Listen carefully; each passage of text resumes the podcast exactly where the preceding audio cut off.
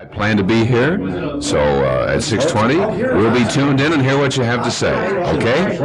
Oh, we can hear everything right from here, and we both brought a good appetite and uh, a little Chianti, and we're raring to go. Okay? Great. Thank you very much.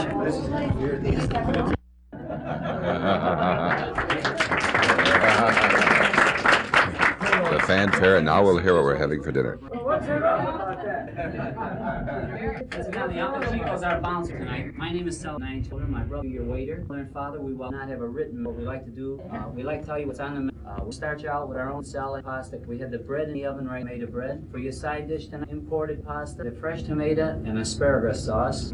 The entree tonight is a garnish finjuni with a marsala wine. It's a breasted chicken with a marsala wine sauce. You're not talking for dessert. Hot dog for dessert. For dessert, we're going to have uh, homemade cannoli, which we will make right on the stage and tell you a little bit about the restaurant, what has happened to us, what is hopefully in the future for us, and also coffee. And we are starting to serve right away. Welcome. And before we start, I'd like to leave you with just a couple of things to think about. First of all, uh, if you notice there's no water on your table, only because of the fact that we serve you so much food. If you start filling up on water, you'll never get to our dessert, which we're very proud of. Uh, however, if you would like water, just my brother Marty would be more than happy to bring it to you. Uh, number two, you notice there's no knives on the table, only because if you need a knife for any of our meat dishes, I'm in trouble. my mother says it wasn't done long enough. You got like a bread The, that's uh, burning. in you're probably stove. wondering why Ma isn't here. She cooks in the daytime. She leaves, goes home, like most Sicilian families, cooks for her husband at night. The uh, my dad quoting my father: uh, "If you enjoy the food, tell a friend. If you don't, keep your mouth shut."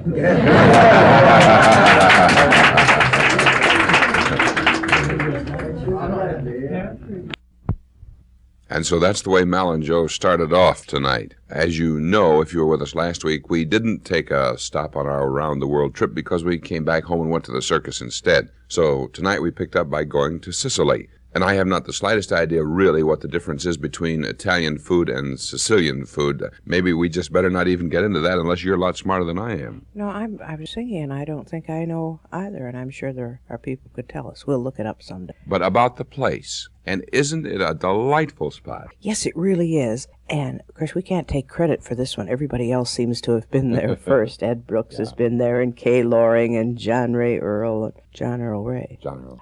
Um, but it, it's a most unusual place. It's very tiny, and you has, have to make reservations sometimes days in advance, especially for the early seating. It's called Mama Lena's, and it's at 24 East Chicago Avenue, and it seats just 30 people. We were kidding with Salvino just before we started to eat, and I said it looks a little bit like uh, the dimensions of a dining car on a train and has about the same problems for the waiters. Because if you've got an extra three pounds on you as a waiter, there's going to be a disaster somewhere along the way of bringing the food in from the kitchen into the dining room. It seats 30. The dining room is, I would say, oh, 35 to 40 feet long. It is the width through the bigger part of the dining room of a table that seats four, and then just enough space for an aisle. When you get three tables into the restaurant, then the room opens up a little bit, and that's where you pick up enough to seat 30 for a seating. when you say it opens up a little bit, it's very little though. But uh, it's it's spectacular food. I thought it's it's nicely decorated. Some of the places we go to, you know, are um, are very very simple in style. This one, in spite of its minute size, is very attractive. And it is run by the family, the Madonna family. No one else works there. Mama Lena does all the cooking, and the sons do all of the uh, last minute preparation, the serving, and I guess they must do the cleanup afterward. There are two seatings, one at 6:30, one at 6. The doors open at 6, and uh, the other one is at 8:30. And the early one is considered a sort of a theater seating. You will be out by 8 o'clock and on your way and you must be out because there are all those people who want to come in and sit down at 8:30. The 8:30 seating we're told goes on and on until they finally sort of push people out at midnight or after. Uh, we're going to have to go back and try that one sometime.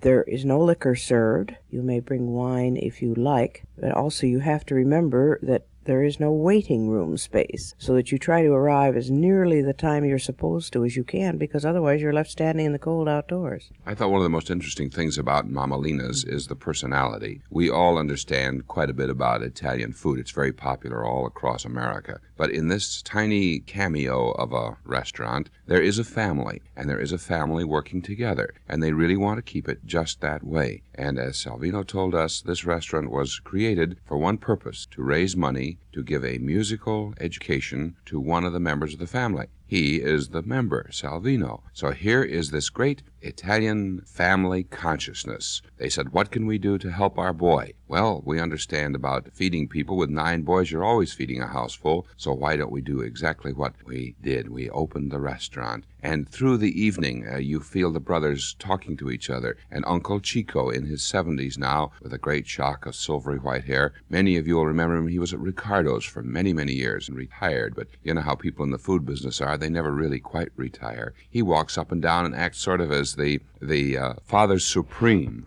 Yes, and uh, does sing a bit, which of course is what he was very well known for at, at Riccardo's. Uh, one thing about the food that I think maybe we ought to mention is that if you're the kind of person who thinks you don't like Italian food, perhaps you ought to go try Mama Lena's anyway, because this is not the thing that has become typical of fa- Italian fare the heavy tomato sauce, the, the sort of tomato flavor in everything you eat. This is all very distinctive food. The as they uh, told us, the antipasto salad at the beginning is just sort of a mixture of an antipasto and a salad. The tomato bread is simply fabulous, and I'm still trying to figure out just how you make it. Uh, but then the sauces on the pasta, and there's a different pasta served each night uh, in some form, uh, spaghetti or uh, any of the any of the other pastas that are popular.